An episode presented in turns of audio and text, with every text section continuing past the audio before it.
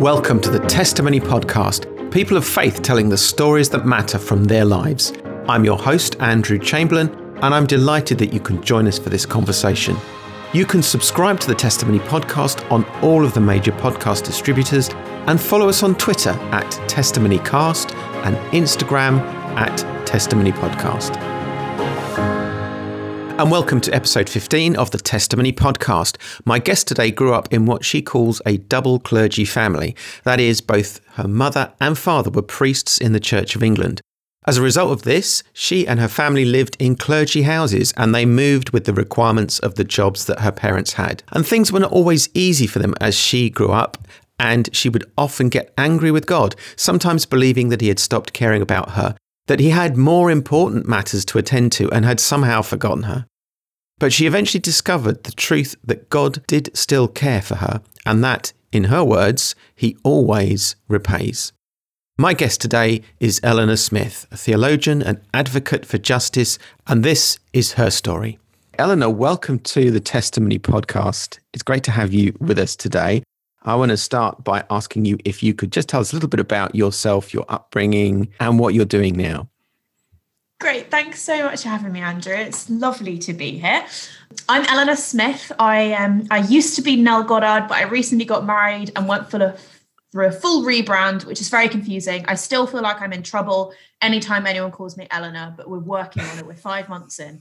Um, I live in central London. Um, as I said, been married about five months. I work for International Justice Mission UK, which is the largest anti-slavery organisation in the world um, and I do church partnerships for them. So I spend a lot of my time talking with churches and church leaders about justice and discipleship and what it might look like um, to love Jesus and also love justice.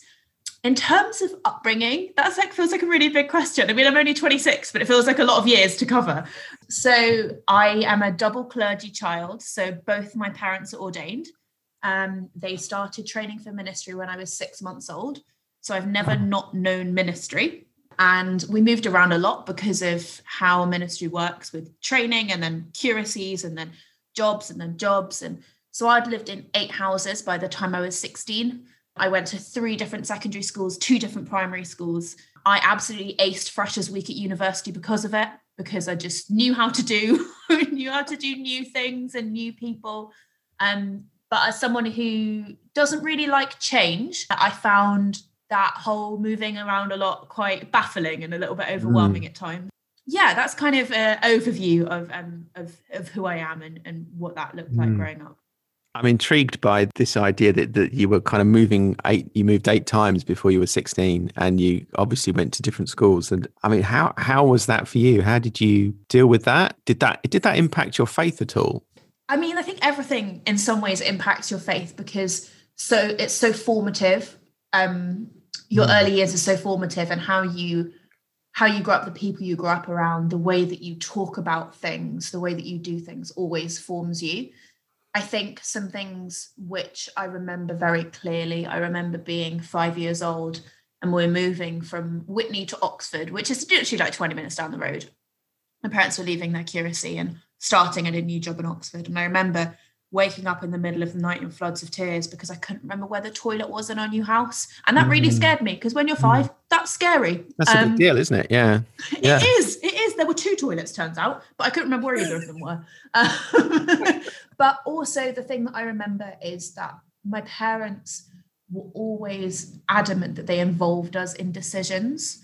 Um, mm. And so, what that looked like was even when we were five years old, it was okay we're going to go look at these two different houses that we have choices to live in. Yeah. And you you get you get to you get to have a say. Um you get to um say like what you might where you might want to live what you might want to do. And then we would like i remember kind of being three and my parents being like okay well obviously three year olds don't really get a say in this kind of stuff but i want like them sitting down and be like i want you to to draw me like what are you scared about? What are you excited mm, about? What are you mm. worried about and then mm. we take that to Jesus together.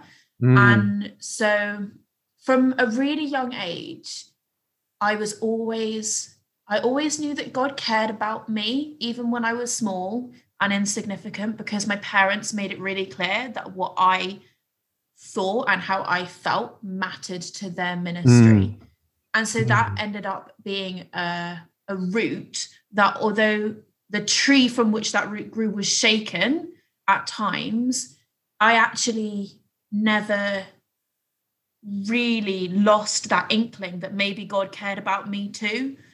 So yeah, moving moving around a lot when you're when you're small is children are adaptable, aren't they? And I didn't like change, but I'm adaptable, and that was cool. And yeah. when I was a teenager, yeah. that was a lot harder. Yeah. Um, I moved. We moved at before I started my GCSEs at the end of my GCSEs. So I did year seven to nine in one school, 10 and 11 in another school, and sixth form in another school. Okay. Um, and some of those moves were a lot messier than others. Some okay. involved temporary accommodation, some yep. involved illnesses, some involved, you know, drama, um, as these things often do. Yeah. But I never, I never doubted.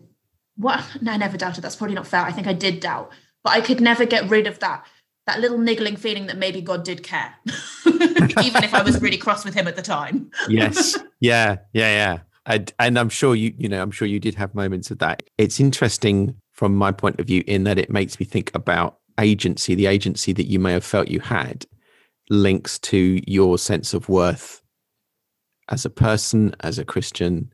Um, I wonder if there's there's something in that for people to reflect on that actually if you have if you're dealing with people and maybe you're dealing with your children or maybe you're dealing with other anybody i suppose that if you give them choice and agency then you're valuing them somehow yeah and and also i think when you're a clergy kid you can so often feel like god forgot you in the calling of your parents yeah. like he called your parents and clergy have a very often have a very clear sense of calling and they're you know, yes. going to get ordained and all of this yeah clergy kids can just be along for the ride.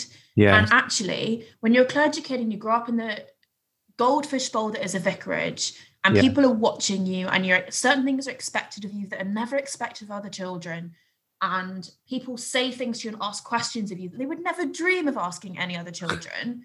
actually, to have parents who say to you like actually you can have a choice here. Like you do have like you don't have a choice in some things. Like yes. actually fundamentally i'm called to be a clergy. But my mum always said like i'm not i'm not not called to be a mother. Like i'm called to be both of them. And therefore yes. there are times yeah. when the way she explains it to me is though there were times when her calling to be clergy had to come first because there was a student. She was a chaplain at an oxford college. There was a student who had committed suicide or attempted suicide in the middle of the night and she had to go to the hospital and be with yes. them so she wasn't there when we woke up. But there were also moments where actually being a mother took precedence and she turned down meetings to be at my tr- trumpet recital when i was 11 and yes. yeah. those kind of things. And actually yeah. I think you have to as a child you often only see the things that you lose. You don't see the things that you gain. And so with hindsight yeah. age 26 i can look back and be like actually yeah although at the time there were moments where I was like, God, you forgot me. You literally, where did you go? You forgot me in the calling of my parents. I'm just along for the ride. I'm a grandchild of God. You don't actually care. Um, with hindsight, I can look back and be like, okay, my parents, they did so well. They juggled so much and they loved us as best they could, considering the madness that surrounds clergy life. And I'm so grateful for how they did that. Mm. And I think some people listening to this, that will actually affect them, that will impact them because they will have had some experience of this in you know their own version of of that.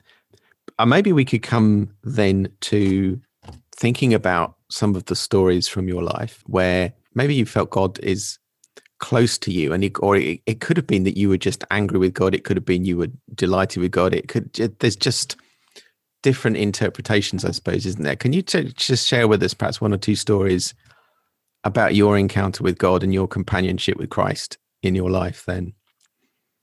Yeah, I would I would love to. And I was thinking about this in preparation for this conversation.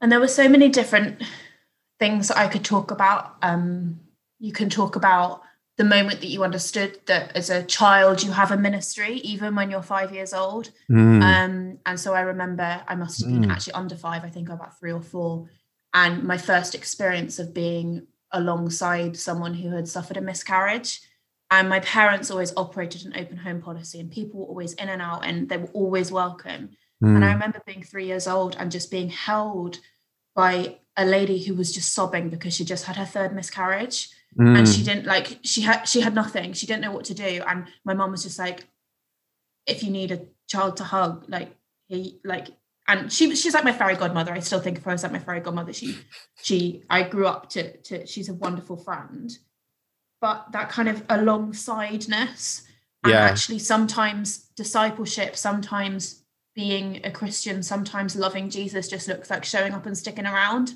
even yeah. when you're three and it just looks like okay i'm here. And it doesn't look like fixing it. It just means existing with someone being mm. alongside someone. And so that would be that would be one one moment that i mean it comes with hindsight doesn't it? I three years old. I wasn't thinking gosh i've got a great ministry. I was thinking oh i love a cuddle. Um, yeah. but, um, yeah, yeah. i think that would be that would be one one of them. As you say you may not have been able to articulate a lot of that at three years old but you've described that as, as having a sense of ministry and alongsideness, which which is a wonderful word. What was your sense of gifting or calling then? What even even as a three year old, what what did you what did you feel was happening when you were perhaps hugging that that lady? And you you must have known at some level that she was in distress or upset, I guess. I think I remember having a conversation with my mum. I was like, "Why is she so sad?" Mm. My mum was like, "Well, she she lost her baby," and I was like, "Oh, she seems sadder, like outwardly sadder than than her husband." And I was like, "I wonder why that is." And then I remember saying to my mum, like, "Oh, well, maybe she feels a level of responsibility because it was like it. She was she, she she was looking after the baby, like she was growing it, wasn't she?" Mm. My mum just being like, "Yeah," and that's that's why we have to show her extra care and extra mm. love because she's mm. hurting inside as well um, and um, I think the alongsideness of being a three-year-old, something which I've always I've always felt and have continued to feel is the power of friendship and that kind of just just being and just existing mm. and just mm. holding space for people mm. and I, I, always I I often always want to fix people. I want to fix things. I want to offer solutions, not comfort. but actually a three-year-old can never really offer solutions. All they can do is draw you a crayon picture and give you a cuddle, right? Yeah, um, yeah. And there's something about that childlike alongsideness, a childlike love that does not judge, it does not ask questions, it does not try to fix it, it just is. And when Jesus says, like, be like children, I think perhaps he's thinking about a three-year-old who lets a woman who's just suffered her third miscarriage cuddle her as she cries into her hair. Mm. Like, mm. actually it's it's not complicated but it's somehow really difficult right?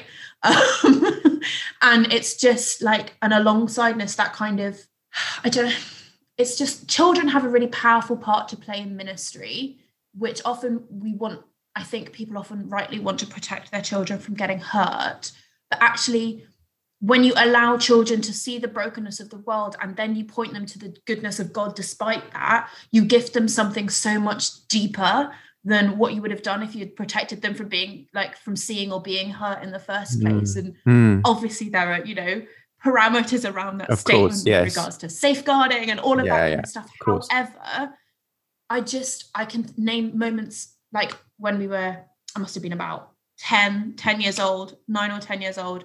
And we spent uh, one of one of the one of my mum's students decided to spend her 21st birthday taking us to the local fair. And I was like, looking back at it, I'm like, why was this 21 year old student wanting to spend her biggest birthday with two under 10s at a fair? Um, but it was like literally the greatest day. I had such a great time. I still yeah. remember absolutely loving it. And that yeah. that alongsideness, that like, okay, children don't tend to ask questions, and if they do, they ask them because they are interested and they care, not because they're digging. Um, and they just love without boundaries. And I think mm-hmm. that yeah, the mm. thing that I come back to with that is that friendship, um, that unconditional, okay, this is who you are. I love you. So mm. what's next? Mm. And it sounds like there's a sense of growing an, an innate empathy in that. And that's just that it's obviously part of the gifting and calling that you have uh, that may have that may have I suspect has grown over time. So you can draw on the you can draw on the beauty and simplicity of how you might have been innately empathetic when you were a little child, but then add to it the skills and knowledge and experience that you build as you get older. I think I think I also learned in that time that God always repays. So that same couple, um, when my mum got really sick for about, she was bed bedridden for six months because um, she had to change some medication. Okay. And that couple moved into our house and they looked after me and my brother for six months. Mm. And Mm. and I remember, you know, this lady would come and pick me up from school and we'd go and see my mum and my mum could barely move out of bed. I'd try and climb into her bed and cuddle her and this lady would be like, okay, dinner time. And Mm.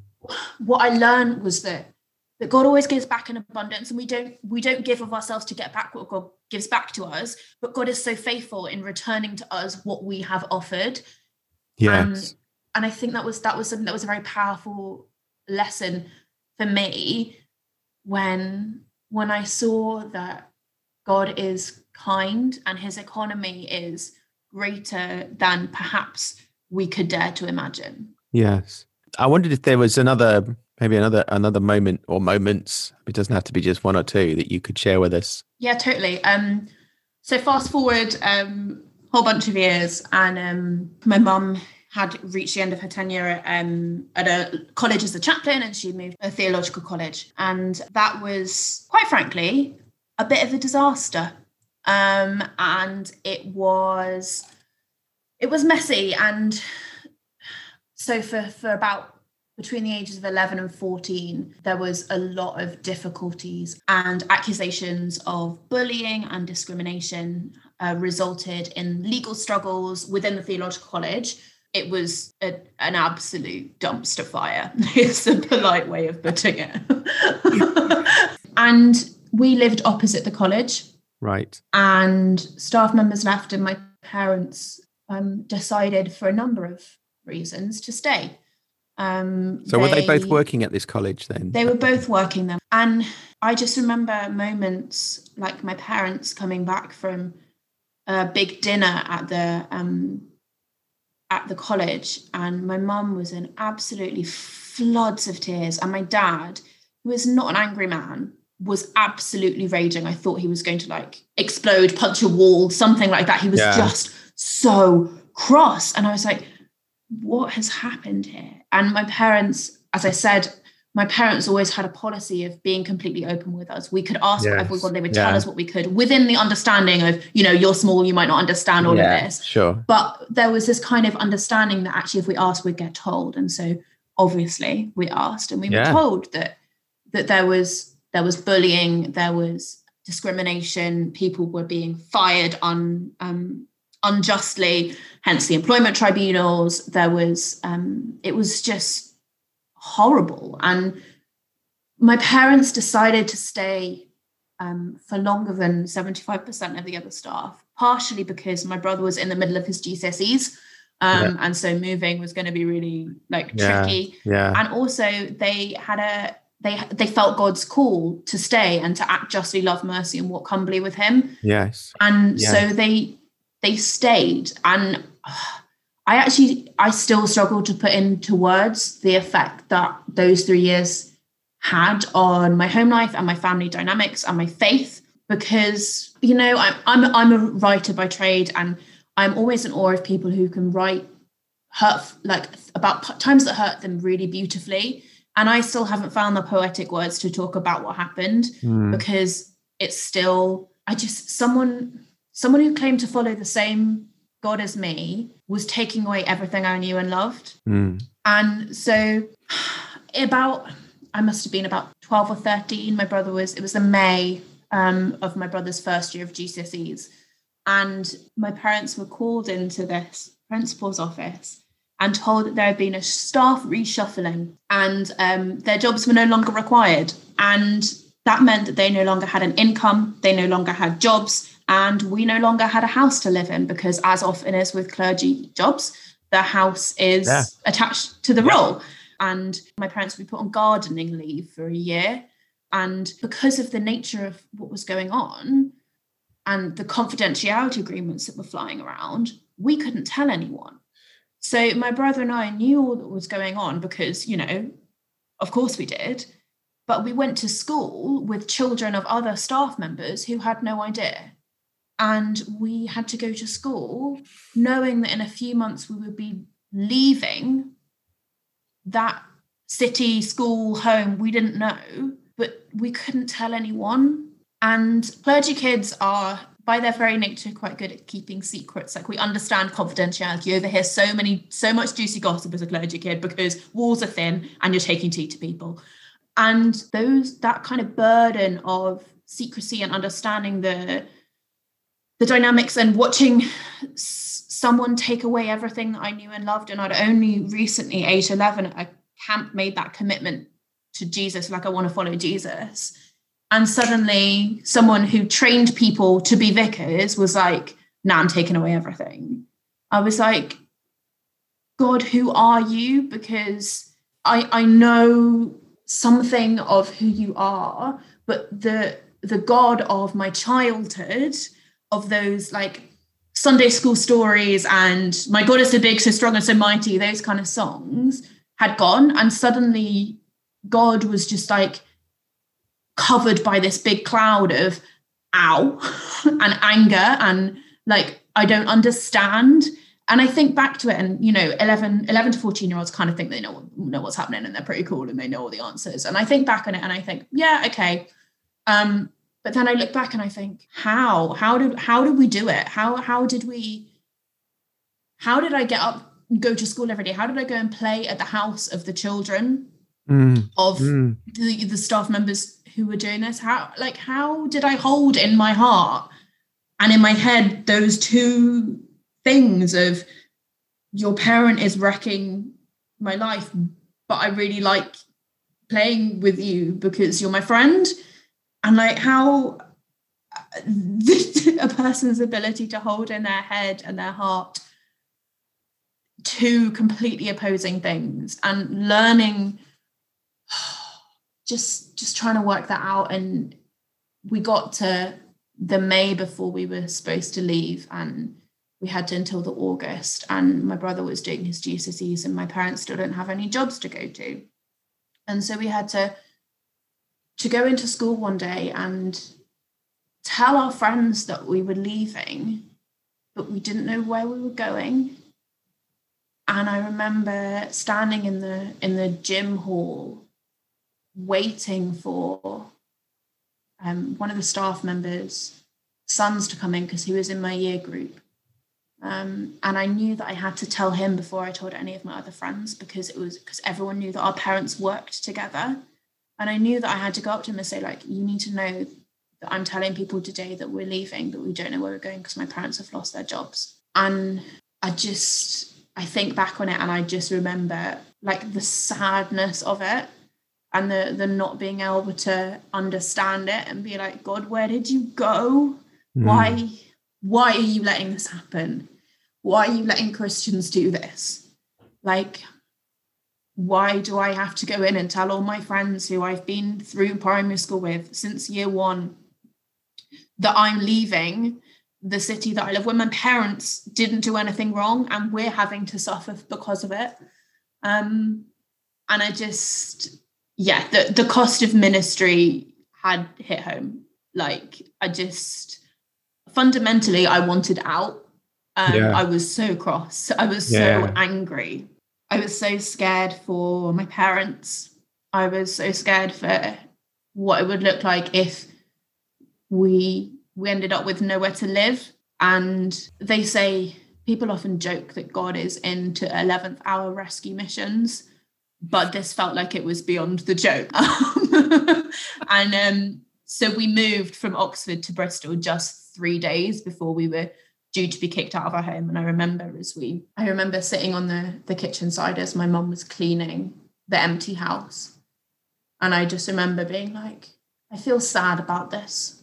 And I just like owning that and being like, I yeah. feel sad about this. And I remember yeah. we drove out of the out of the driveway and there's this big bump on the curb every time that we drove out of it. And I remember that big bump and I was like, okay, looking back at the house that I had loved but had held so much yeah, technical yeah. term um, so much angst and confusion and fear and looking back on that and being like okay god what's what's next and we moved to Bristol and I didn't have a school place.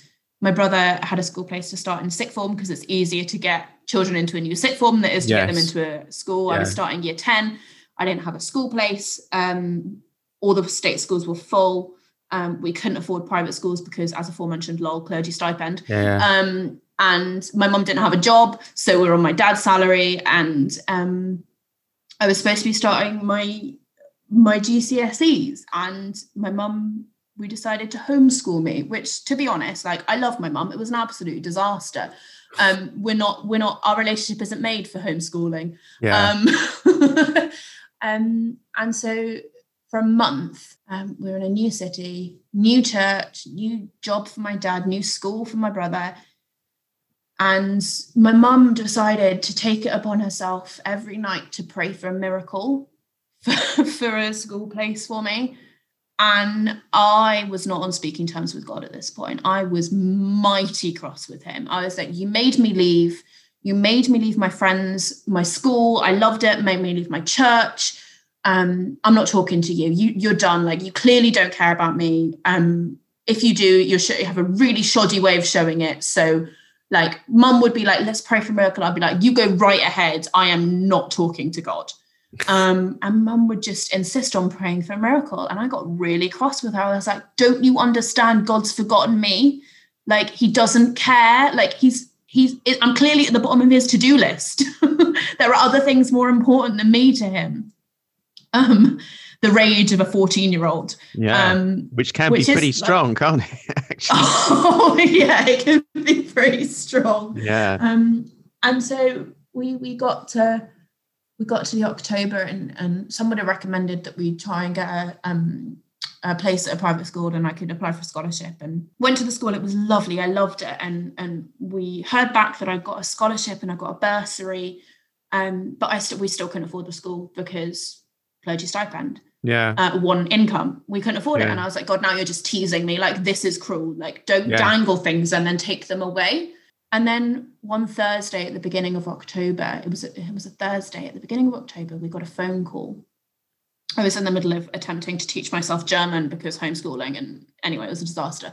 Um, but we got a phone call from from the headmistress of this school, and he said, for the first, this has only happened once in my 10 years of being headmistress at this school, but we've had an anonymous donation to the school to fund a girl's education to the end of sixth form, and we want to give it to Nell. That was on the Thursday, and I started school on the Monday. Fully funded place at that private school that I loved when I visited, that I got a scholarship for, we got a bursary for, and we still couldn't afford. And we got, I got a place completely fully funded. And I'm not I'm not going to lie to you and tell you that was the moment that my faith came back because it wasn't because no. I was still really cross and I yeah. still was wrestling. It wasn't the moment that convinced me that God cared for me, but it was a chink of light and it was yes. that like, little reminder of yes. what we talked about earlier in terms of maybe God does care about me yeah. even in the yeah. calling of my parents, even in the mess. Maybe God cares. And yeah, I want to explore a couple of things from that story. It sounds like you didn't come to the point where you said, "Actually, I don't believe God exists. I've completely checked out, not interested. I've, I've left. You know, emotionally, mentally, I'm gone." That actually you had almost enough faith to be angry at him still, or faith that he existed at least, or faith in an expectation of him. Is that correct? Yeah, I never, I ne- I've never doubted that God existed that's never been any i've seen too many miracles to doubt that god exists. You grow up in a, in a vicarage and you you see miracles pretty much daily. Yeah. But i doubted that he cared about me okay. which in some ways feels harder. Yeah. Because i just i was like well, clearly I just don't matter because my parents' calling is bigger and better, and therefore it takes priority. I kind of figured that the God's love was a zero sum game, and if he loved one person, he wouldn't have any left for me, or if he called one person, you know, you know, classic classic teenage reasoning, right? Yes, but, yeah.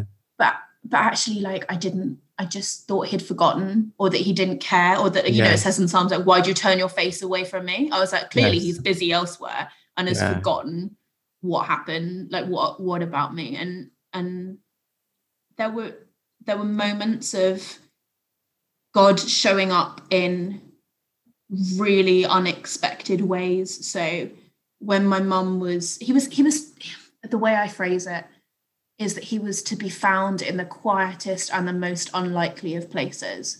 So in the meal vouchers that we that a, a group of people clubbed together and gave us 150 pounds of M&S meal vouchers when my mum was too sick to cook. Yeah. Um, and yeah. we just shoved our freezer full of full of food. M&S food was best time we've eaten the best for years to be honest with you. No offense to my mum's cooking it was great. Um, but um or the my godfather um lived in newcastle and he obviously knew all that was going on. And yeah, yeah. my mum was like what what can i do? And she's like you just need to come and look after nell. Like she won't talk to us.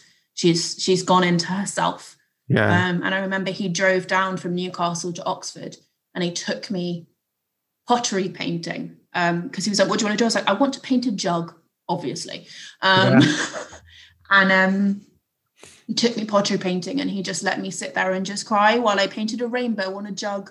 Um, yeah. We still yeah. have the jug, um, and so it was. It it was. It wasn't. I yeah. I guess it, it was that not that I didn't think God existed. It was that I I I didn't understand what his care looked like anymore because it was coming in different ways and I was too cross to fully grasp it. And obviously, yeah. hindsight is twenty twenty, and I can see yeah. the moments now. But at the time, it just hurt.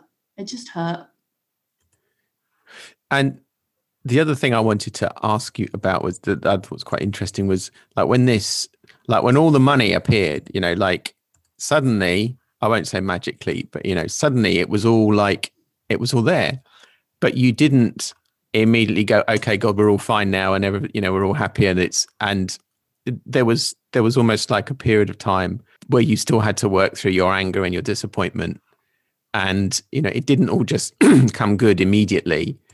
So how did that work for you? Because I think it would be good for people to hear that actually when they've been through something really bad, that actually when things turn around, you don't. It doesn't mean that everything's fine again immediately. So how did that process work for you? it was a long process. Okay. Um, and actually, I think it would. I I I I'm still have days where I work through it, um, yeah. and I still have moments where um something happens and I'm like, oh, that's that's pushing on a bruise I didn't know was still there. Yeah. Um. However, I think it was five years. It was at least five years of. So we did two years yeah. in Bristol, and I was so happy. Oh man, our church was amazing. I loved my school, and then we moved again because God asked us to move again. And so my mum got a job in London and we moved again. And I again was like, God had just settled. Like I just like I just begun to trust that maybe there yeah. was something here again. And yeah. then we moved. And so there we were. And I was doing my A levels and my brother had gone off in a gap year to uni. And there's something about siblings that mean that they can understand what no one else can. Yeah. Um, yeah. And my brother had gone. And so I was in a new school. And again, we'd had a miraculous moment where I got a school place. And the head of sixth form had, had greeted me at the door and, and said, like, we don't have any space. And then she looked me in the eye and then she said, um, but I'm a clergy kid and this exact same thing happened to me. And I will move heaven and earth to make sure you leave this building with a school place today. Mm-hmm. And I mm. got a school place again. Mm-hmm. And yeah, um, but those two years of Bristol and two years at sixth form in, in London, I was just really angry. And because I felt so out of control with life, I wrestled control from where I could. So, um, food and schoolwork and particular things and perfectionism and hygiene and hand washing. And I just, I did what I could and I was, mm-hmm. I got quite unwell um, in terms of um, depression and I lost a lot of weight and I wasn't I was sleeping like 15 hours a day and just kind of going to school and then for my lessons and then leaving and not really engaging and I just and I went it feels like a cliche but I went on a gap year. Um I um I went on a gap year to Zanzibar with Tearfund and okay. um it was there that I I think it was being able to get out of clergy child life, out of vicarage life. And I was, because I just, I found the expectations of other people in vicarage life very overwhelming.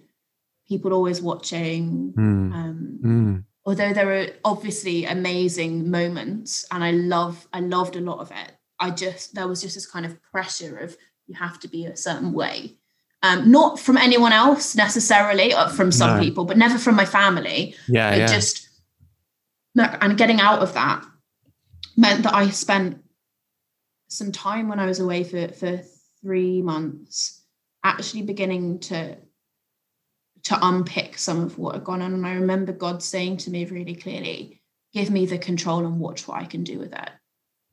And i basically reached the end of myself. I was like i have nothing left. Like i i don't i'm still so angry but i know that you're good and i don't know how to hold those two in tension and i'm Mm. raging at god and suddenly he Mm. just like interrupts you with love and you're like well this isn't what i expected um, Mm. and like you're you're it's like you're nose to nose with god and you're yelling and you're screaming and you're like god i'm really cross with you why aren't you getting angry at me um and i think of that scene in um in harry potter where harry is getting really cross with dumbledore because sirius has just died spoilers um and and he's like why aren't you getting why aren't you responding to my anger and dumbledore's just like because i think you have a right to be angry Yes. and yeah. that's the moment where God was basically like, you have a right to be angry. Like, I'm cross too, because you were treated unfairly. People misused their power and they hurt you. And you you can be angry about that. Like, that's okay, but don't like don't be angry at me. Like, I love you. Um, and I guess working through that, working through a, a, a distinct level of unforgiveness at what had happened and what people had done and just being like i'm going to hold on to this grudge in the hope that maybe one day i'll be able to punch someone in the face about it. Um which turns out doesn't really work. Um weird that. Um and just working through some of that and trying to like understand renounce some lies which i'd started to kind of believe in about like myself and about god and be like okay god i'm not going to look to who people say that you are and who they show you to be. I'm going to look to who you say that you are. And the best way that I know to do that is to look to Jesus and to mm. read the Gospels and to ask mm. God to reveal himself to me. And freedom didn't come instantly, No. but it came pretty quickly when I began to do that. And I stopped looking at what other people said God was and started looking at who God said God was. yeah. And that that kind of helped. Did you use any um any of the more kind of honest bits of the Old Testament or any lamentation from there or anything in scripture which is an expression of people's general uh, grumpiness and discontent with God to actually accompany you through any of that? Um initially no, I was too cross to hang out in the Bible. I was like, mate, you have nothing to say to me. Yeah. Um but I remember being sat in a in a room in in Zanzibar with uh, one of the women that I met there who was incredible, and she Mm. was like, "Have you ever read the Book of Lamentations?" I was like, "You what now?" Didn't even know it existed, and um, she read me the classic like um, bitterness and the gall. My soul is overwhelmed, downcast within me, but this I call to mind, and therefore I have hope. Because of the Lord's great love, we are not consumed. His compassions never fail. They are new every morning. Great is thy faithfulness. And I remember being like, oh, so we're allowed to be cross with God and he's still good and we can hold like I was amazed at Lamentations when I read it Mm. about that ability to hold within itself. And you see the same in the Psalms, but I hadn't yet, you know, hung out with them. Um, you see this ability to hold like god i'm really sad and i'm really angry and i don't know where you've gone like lamentations ends with like maybe you've forgotten us maybe maybe this is it maybe you've forgotten us in the middle in that midpoint you find great is your faithfulness your compassions are new every Mm. morning Mm. and so it was that when i was like okay maybe because the god of of sunday school stories had gone that suddenly there was a god who was bigger than five loaves and two fishes and bigger than calming the storm he was Mm. a god who could hold anger and upset and hurt and rage and be like I'm okay with you being like that. Mm. I still love you. I'm still faithful. Mm. And my little brain spent a long time trying to make sense of that. And I never think I fully grasped it. I would be amazed if anyone ever has, because, you know, God. Um, but that was that was a moment that really sticks with me. Yeah. And it is a I mean, like people listening to this, if this is a revelation and a journey that I think lots of perhaps everybody needs to go on at some point where you suddenly realize that actually great men and women of God over the centuries have railed against God, shouted at him, sulked, got upset, laid down under bushes, you know, said I've had enough, all of that, done the, the kind of Elijah thing. And and at the end of it, actually there is still God and there is still a reconciliation with God, even if it doesn't look very pretty at stages during the course of it. So, are there things that you would want to share that are from perhaps more recent? So, I mean, you've, you've kind of you you went to you went on your gap year with Tier Tearfund. I guess you probably came back. You went to uni and did some stuff, um, and now now you've just got married five five months ago. So we're we're talking yeah. in February 2021. So is there anything from your more recent life that you'd want to reflect on in terms of God's companionship with you? Yeah, I think I I would love to talk about how um how God shows up in friends. And every time we moved to a new place, even like, you know, went to uni, came back from uni, um, started a new job, started another new job, like all of those different things. And every time I was like, God, please may I have a friend. And that started as a childlike prayer when I was like 11. God, yeah. please can I have a friend. Yeah. Um, and it's been my prayer ever since. Every time I'm in a new situation. And I make a point of praying it for my godchildren as well. Like, God, please give them a friend. Mm. Um, and God has always, always shown up in in friends and in mm. people who just are just there. One of one of the beautiful things about growing up in an open home is that you, along the way, you pick up surrogate siblings. Um, so people who um, who would like come and hang out with us and have dinner with us every night, and people who spend their twenty first birthday taking you to the fair and stuff. And um, some of these I'm now like um, godparents to their children, mm. um, and mm. people like that. And and one of these um, people has become like literally my best friend in the world. Mm. Um, and um, she uh, she was an undergraduate, um, and then uh, basically a few few years ago, she she was having a different time. She got signed off work for stress, and she um, she decided to come and stay for a weekend at my um, at my parents parents' house. And six weeks later, she was still there, and um, and she I love it. I, I love that my parents are so chill about that. And they're just like, yeah, sure, why not? Come on in. Maybe, maybe, maybe, it might have crossed their mind that that was going to happen anyway. You never know. I think it did, yeah. um, yeah. And um, she she taught me so much about this. Is I must have been about seventeen, and still am I kind of angry, um, not happy with God, lots of not happy, don't really like myself phase. She taught me so much about what it meant to be me and what it meant to be an introvert in a house of mainly extroverts in a vicarage okay. and yeah. um and a few a few years later um just about 18 months ago now um she um she asked me to um go to court with her uh, as she was giving a victim impact statement for something that happened when um, when she was a child mm. and um I don't know if you've ever spent any time in a in a courtroom and heard victim impact statements for um, sexual abuse, but um, yeah, I can't really put words to it. But mm, I think mm. it was in it was in that moment that I understood why God is a God of justice. Um, and the judge in, in the case, it was a sentencing hearing, hence the victim impact statement. The judge held, and I know the judge held in harmony justice and mercy in a way which I hadn't expected. But to hear the victim impact statement and to have witnessed by walking alongside this friend the brokenness that had come out of this act and then to see justice done Mm. i was like oh god you make a lot more sense now Mm. because you don't god is not a god who brushes sin under the carpet Mm.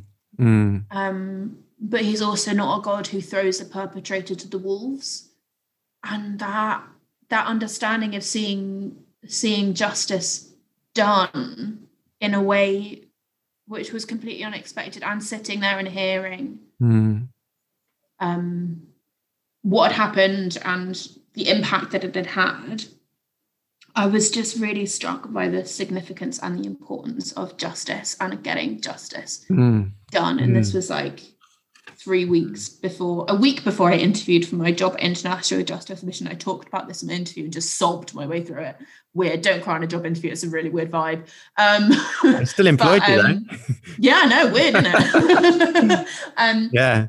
one Yeah. of the one of the things that IJM does is they seek justice for people. Like they they not just re- they don't just rescue, but they like take them through the courts and see justice done. Like even Yes, after like yes. twelve years Yeah. of like court cases. And for me, I just seeing understanding that that it, it it kind of links back to to me raging at God and God being like, you have a right to be angry Mm. and a, a God who isn't British and isn't fine, won't you? Like it's okay, like everything worked out all right. He's like, no, justice matters. Like Yeah. justice matters because you matter. And I just holding, beginning to understand. I love, I love learning about. I love theology. I'm a theological nerd. Um, I did a theology degree at Durham, and I just love trying to understand those uh, seemingly contradictory aspects of God's character, Yeah. like Yeah. justice and mercy, and you're like, eh, this doesn't make sense. Like, how do we how do we hold these two in tension, God? Yeah. Like, I struggle with it on a daily basis, but I just, yeah, That's great.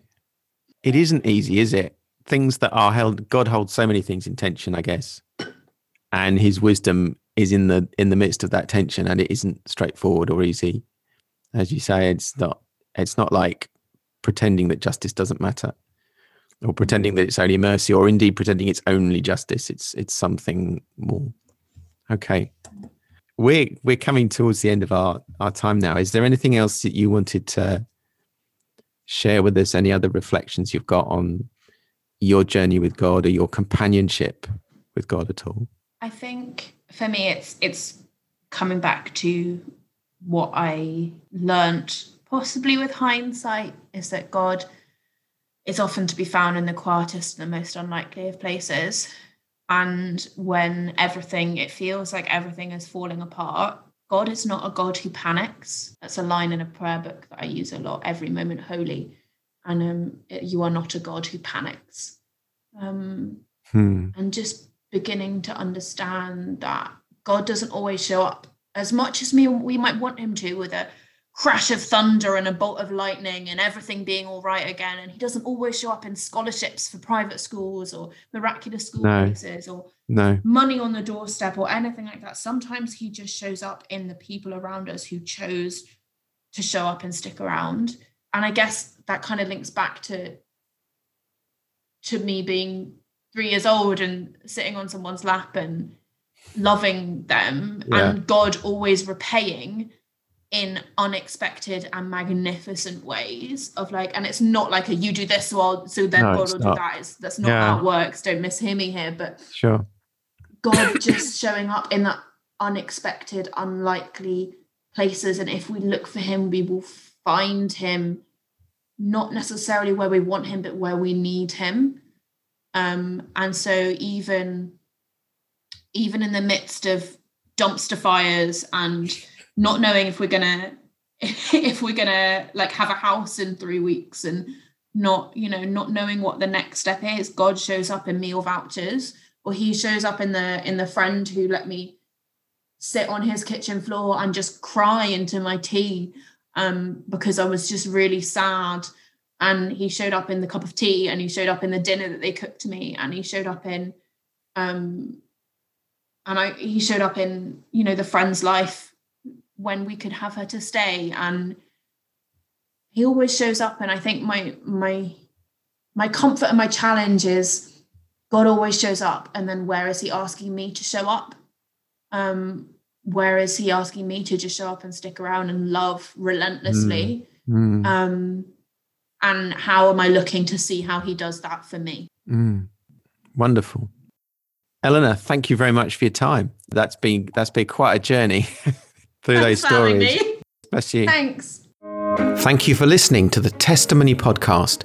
You can subscribe to the Testimony Podcast on all of the major podcast distributors and follow us on Twitter at TestimonyCast and Instagram at Testimony Podcast. If you want to find out more about the Christian faith and connect with someone to talk about your experiences or answer your questions, just go to www.christianity.org.uk from wherever you are in the world. That's www.christianity.org.uk.